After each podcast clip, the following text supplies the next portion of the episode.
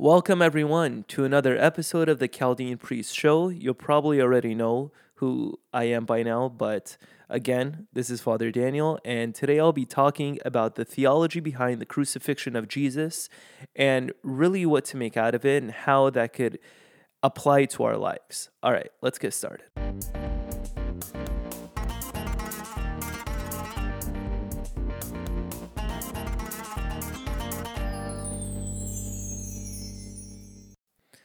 So, today is Sunday, and you'll be listening to this tomorrow on Monday. And unfortunately, my San Diego Padres lost against the San Francisco Giants. It was a devastating loss by a big number, but what gives me a lot of encouragement is this is a World Series team. We have the phenomenal Fernando Tatis Jr., who is the face of the MLB on the Padres. So I'm thankful for that. And again, it was a tough loss, but we have many more games ahead of us in which we can make up for that. And again, I'm sorry if you're not a baseball fan. This, I mean, you're listening to this podcast during the baseball season, and I'm a big baseball fan. So it's just something you have to live with at this point. Okay. So, I mean, I think on the on the one of the options on Apple, I don't know if this applies to Android or Spotify, but you can skip like 10 or 15 seconds at a time, I think. So I'm giving you permission to skip through anytime I talk about baseball if it, if that's not interesting to you. Um, but in any case, why don't we talk about the theology of the crucifixion? I know we made a big turn just now from baseball to theology, but welcome to the life of a priest. Okay, so the Basilica hymn I'm going to be reading from the Chaldean liturgy is surrounded by evidence of the meaning of the crucifixion of Jesus and especially his resurrection. So, this comes from the sixth Sunday of the resurrection according to the liturgical calendar of the Chaldean Church. Okay, I'm going to read uh, the whole Basilica hymn and comment on it right after. So, it says, We have gained an unending boast against death and the cross of Christ, and in his resurrection from among the dead. For by his suffering he uprooted the sentence upon us. In great unending glory, then, we all cry out and say, Only begotten God, the Word, who assumed our mortal body, have pity, O Lord, on your servants who confess your cross. Okay, end quote. So he said that we have something to boast about with what Christ did on the cross. And what this Basilica hymn is alluding to is his death on the cross being the fulfillment of us no longer being sentenced to eternal damnation. And the first thing I want to start with as sort of the foundation is what St. Paul talks about in his letter to the Corinthians. So in First Corinthians, he says that the cross is a scandal for the Jews and folly to the Gentiles. So, why does Paul say this? And I know I've mentioned that I'm going to do a Bible study on Paul, so this is a little warm up for you all. So, one of the reasons why Paul is mentioning that the cross is a scandal for the Jews is because the Jews they want and they wanted the manifestation of God's power. And if it was defeated on the cross, the f- complete fulfillment of God's power was defeated on the cross, then that's a scandal for them because the whole point of the cross was to completely humiliate someone. And the cross for the Jews that that would mean that the Messiah is dead in which it would be a complete scandal. And that's why that's I mean one of the reasons why there is this complete rejection against Jesus being the Messiah who died on the cross. So that's number one. Number two, he mentions that it could be folly to the Gentiles, And what he means by folly here to the Gentiles is that the Gentiles would see that same shame being on the cross and they can't really wrap their heads around it. But for us, how are we supposed to make out the crucifixion of Christ? What are we supposed to make out of it? Because understanding the crucifixion gives us a better understanding of Jesus' resurrection from the dead. Okay, so first things first, the theology of the crucifixion begins with something called recapitulation, which literally means reheaded up. So, what's reheaded up on the cross, it, I mean, it's not just a mere payment of some person who did something nice for someone else, but as we see in the catechism, it mentions, and this is Catechism 519 for whoever is interested, but it shows an act, a completely selfless act by a human being who happens to also be God, the very head of the human race. And the catechism, and I love that the catechism does this, it goes on to mention how the entire life of Christ was uh, revolved around sacrifice. And of course, it was culminated uh, on the cross. But you can even see this through scripture, right? Where Jesus, he sacrificed his sleep, he sacrificed, you know, eating, he sacrificed the luxuries of life, he sacrificed uh, his time, his effort, everything he was constantly sacrificing. And this is a very common theme, especially when you get to uh, his ministry in the gospel. And to understand this idea of recapitulation on the cross, we should also see this as being typological, where we see in, for example, the book of Daniel, the book of Isaiah, the you know Jesus being seen as the suffering servant, Jesus being seen as the Son of Man, so on and so forth. So Jesus, in his act of dying on the cross, he is, like I said in the beginning, he is recapitulating to have a reestablishment in our relationship with God. Because remember, Jesus is a new Adam. He is redoing what Adam was not able to fulfill.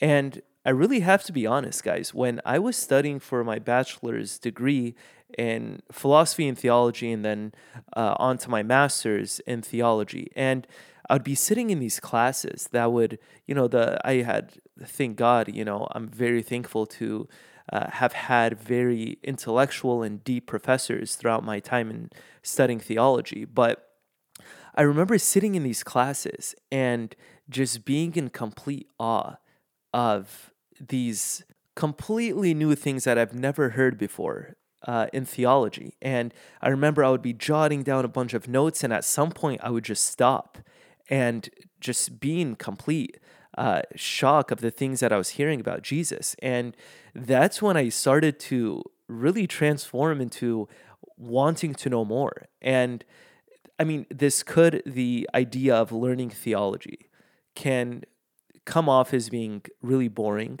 but I really still uh, believe in the philosophy of it's only boring if we make it boring because these things that have to do with Christ, these theological truths that exist in this world, they really come. So, what they do is they draw us closer to our own purpose as human beings because Jesus is a son of God, and Jesus is also God by his nature, right? He's both God and man. And the more we understand who God is, and the more we understand why Jesus did the things that he did during his time here on earth, then we start to get uh, more invested into our purpose and our unity with God. And I promise I'm not just saying this because I'm a Catholic priest, but I'm saying this because this is real. This is a real thing that I experienced. Because when I joined the seminary, it's not like I joined and became a priest right away. I was still a layperson, I was still someone that wasn't really exposed to theology. I mean, I knew some things, right? I knew uh, the very basic, the very minimal uh, of theology. But once I started being more eager and started uh, asking more questions and starting to really uh, be available for these truths, not only for my own ministry, but for my own soul. I started to see myself become much more fulfilled in my life. And remember, when it comes to theology, it is a big ocean of facts, of topics that are up for debate, things that you would never imagine would be up for debate are up for debate in theology. And there are some theologians who go their entire lives just trying to unpack, for example, one of St. Paul's letters. And I just realized I went on a very long tangent. I'm sorry about that. So, okay, what I was getting at is this is and this is really going to tie up exactly what I mean by understanding theology more and this allowing us to grow in our love for God. So, an example, uh, scriptural reflection on recapitulation is the wedding at Cana. So, if you have your Bibles available or if you're on your phone, you can turn uh, to John 2. John 2 1 through 12. So, this is the entire episode of the wedding at Cana. And the reason why this is a good reference to Jesus reheading up, quote unquote, is because in this episode of the wedding at Cana, remember, after the fall, the complete union of marriage is broken. And what does Jesus do in this episode? What he does is he re- reheads up marriage at the wedding and he points us to his completion in his own marriage feast, which is his hour. Remember, he tells the Blessed Mother, My hour has not yet come. He's referencing that the remember the wedding feast of the lamb he's referencing that because he is showing us how he is a new adam and he's bringing back together, reheading up, recapitulating the reality of marriage. And I want to end this episode, I mean, this segment before we get to the second segment, the Lion's Den. I'm going to throw a monkey wrench, okay? Would you say that it's proper to say God died? God died on the cross. Is that proper to say? Just think about it. If you need to pause it, pause it but I really want you to think about it before I move before you listen uh, to my explanation on it. Okay. So now that you've thought this through, my opinion is is that that is correct. That God did die on the cross. And this is what I'm going to explain right now is a complete summary of this Basilica hymn that I read from the Chaldean liturgy. So, St. Thomas Aquinas, my very good friend, he says that the incarnation is the greatest sign of God's power.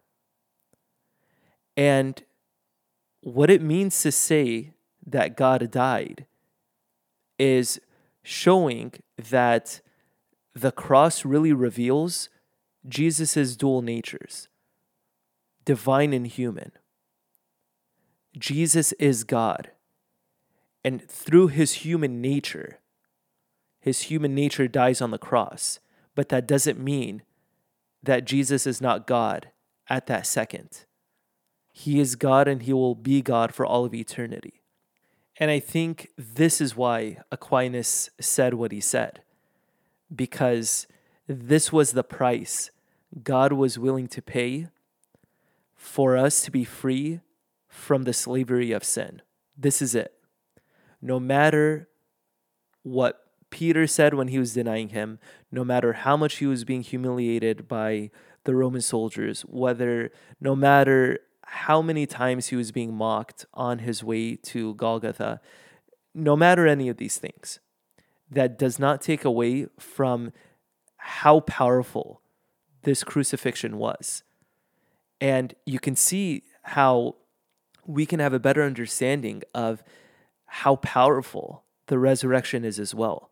You know, so I described a bit of theology regarding the crucifixion of Christ. Now imagine the theology behind the resurrection of Jesus. And I spoke about a little bit in my previous episodes, but the resurrection shows us that even though God died on the cross, like I said, according so don't hear what I'm not saying, right? According to his human nature, he died. Okay? And when Jesus dies on the cross and then is resurrected after 3 days, it just keeps adding to the caliber of his power and how much he, he really loves us, his immense power for us, because his love being infinite for us is revealed on the cross and is revealed when he is resurrected from the dead. And so that is my very brief theological explanation of the cross according to this Basilica hymn that I read today. And I'm sure you would have some questions for me regarding a few things that I said. And if you do, just make sure you reach out to me so we get those questions answered. All right, now on to the Lion's Den.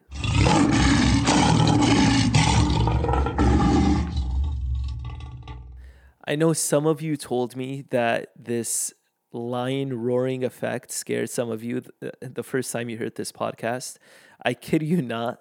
I was just editing something uh, on this program for this episode and I got scared, guys. Okay. So there it is. So it did scare me too. So you're not alone. Okay. For this segment on the lines, then, I want to address something. Okay. So I hate to break it to you guys, but if you disagree with something the church does, whether it's a doctrine, whether it's an encyclical, whether it is an interview that Pope Francis made on a plane, whether it is why Pope Benedict XVI retired, wh- whatever it may be, with whatever you disagree with with the church, it first requires the person who is disagreeing with the church to have at least some sort of knowledge of things that are of ecclesial nature whether it is the church fathers, whether it is scripture, whether it is dogma, whether it is the magisterium, whatever it may be. You can't just disagree with something that you don't really understand because all that's going to do is harm you, harm the people that are listening to you, and just cause way more confusion in your life. And no one wants confusion in their lives, right or wrong. If you want confusion, then I mean, I'm sorry, you know, but I've never met someone that desires to be confused in their lives. And I'm mainly saying this because I I mean, I see this very often on Twitter when there is something trending about the church, whether and unfortunately when the church is trending on Twitter, it's always something bad, but when that happens there is a big wave of Catholics who start publicly denying things that the church believes in and completely starts basically rejecting the church publicly, you know, and like I told you before, I'm studying canon law right now, and there are consequences to publicly denying the church and rejecting church, church teaching. So I encourage you, please, if there is something that you disagree with, whether it's a teaching, whether it's a priest that told you something, whether it's something you read in the Bible that seems completely horrendous, ask questions, find out the answers, D- research, ask, uh, open up some commentaries, some biblical commentaries, whatever it may be. Just do something to help you get to the bottom of that question that's really on your mind. And if you don't know a priest, I mean, now you know me, you know? So you can ask me if you have any questions. I might not have the answer to all the questions that you have, but I mean, I'll give it a shot if I can. If not, I will humbly tell you that I have no idea what the answer to that question is, but let me get back to you. So, that is my episode for today. I hope you enjoyed it. And as always, if you have any questions, please be sure to reach out to me via social media. And I tagged my social media, my Twitter and my Instagram in the description of this episode. And as always, See you next time.